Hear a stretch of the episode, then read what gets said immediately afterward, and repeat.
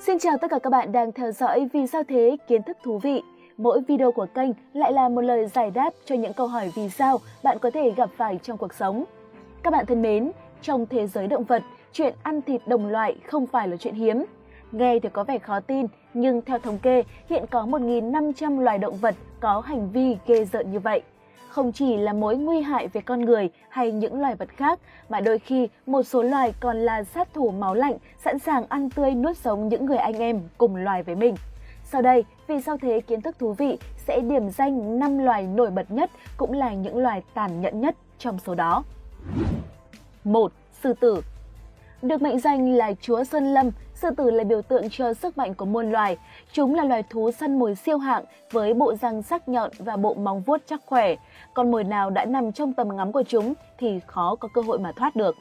Sư tử là loài sống theo đàn, con đầu đàn luôn là con sư tử đực trưởng thành và khỏe mạnh nhất. Thông thường, những con sư tử đực trẻ thường giao chiến với những con đầu đàn để giành lấy vị trí thống soái. Một khi thành công, chúng thường sẽ giết chết và ăn thịt con sư tử đầu đàn cũ như một cách để khẳng định vị trí và quyền lực của mình trong đàn. Cũng có trường hợp sư tử đực giết con non để ép mẹ của chúng phải giao phối với mình. Chuyện ăn thịt con non vừa giết cũng hiếm khi xảy ra. Tuy nhiên, vào những mùa khan hiếm thức ăn, những con non này khó tránh khỏi việc trở thành bữa ăn của những con sư tử trưởng thành. 2 là cá sấu. Cá sấu được coi là một trong những động vật thích ăn thịt đồng loại nhất trong thế giới tự nhiên. Chỉ cần đói bụng, chúng có thể giết chết những con cá sấu nhỏ hơn, kể cả là các con non, để tạm thỏa mãn cái dạ dày đang kêu gào đòi bổ sung dinh dưỡng. Chính bản tính ăn thịt của cá sấu đã khiến cho nó chủ động săn mồi chính đồng loại của mình. Bất ngờ là hành vi này của cá sấu không quá bất thường như mọi người vẫn tưởng, thậm chí nó còn là hành vi rất thường thấy trong giới cá sấu, gần như là một tập tính của loài này. Theo quan sát của những nhà động vật học, cá sấu là loài rất cơ hội, chúng thường nằm in quan sát và trong chớp mắt sẽ đớp gọn tất cả những con vật nào lỡ đi qua vùng lãnh thổ của chúng. Điều ấy cũng không ngoại lệ với những cá thể cùng họ của loài này, đặc biệt là những con sơ sinh hoặc những con non bởi kích thước của chúng khá bé. Tuy hành vi này có tàn bạo nhưng nó lại phục vụ cho mục đích duy trì một số lượng cá sấu trưởng thành ổn định, từ đó giảm việc tranh giành thức ăn và môi trường sống, đặc biệt là vào những thời điểm khan hiếm đồ ăn. Thứ ba là cá mập hổ cát. Ghê gớm hơn cả hai loài kể trên, cá mập hồ cát được sinh ra với bản năng sát thủ ngay từ trong bụng mẹ.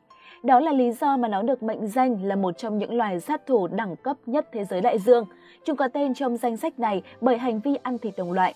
Được biết, thông thường vào mùa sinh sản, một con cá mập hồ cát sẽ giao phối với nhiều con đực khác nhau và có thể mang trong tử cung 6 tới 7 phôi thai. Quá trình mang thai của chúng thường kéo dài một năm, mặc dù có tới 7 phôi thai nhưng sau một năm sẽ chỉ có một con non ra đời. Có thể giải thích cho hiện tượng này như sau. Trứng của cá mập hổ cát sẽ nở ngay trong bụng của con cái. Khi con đầu tiên nở ra, chúng sẽ ăn những con non khác còn đang trong vỏ trứng.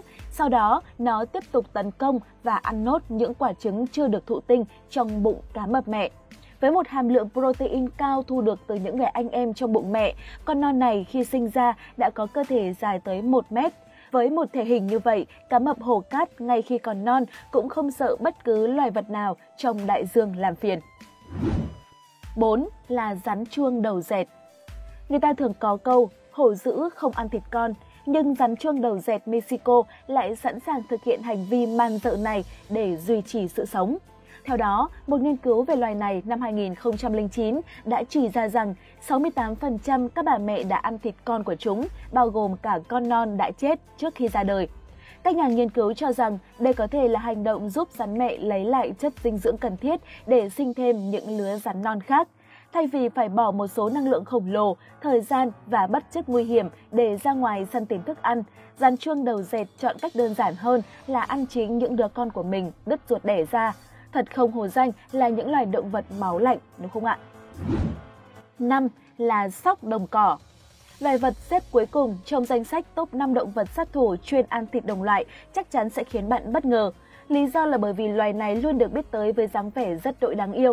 Không ai khác, đó chính là sóc đồng cỏ hay còn được biết tới với tên gọi là cầy thảo nguyên. Nhìn vào những hình ảnh này thì làm gì ai nghĩ được rằng nó lại là một sát thủ cơ chứ? Sự thật là các nhà nghiên cứu phát hiện ra rằng một số con cái thường đi xuống hang của những con cái khác có quan hệ huyết thống để dạo chơi.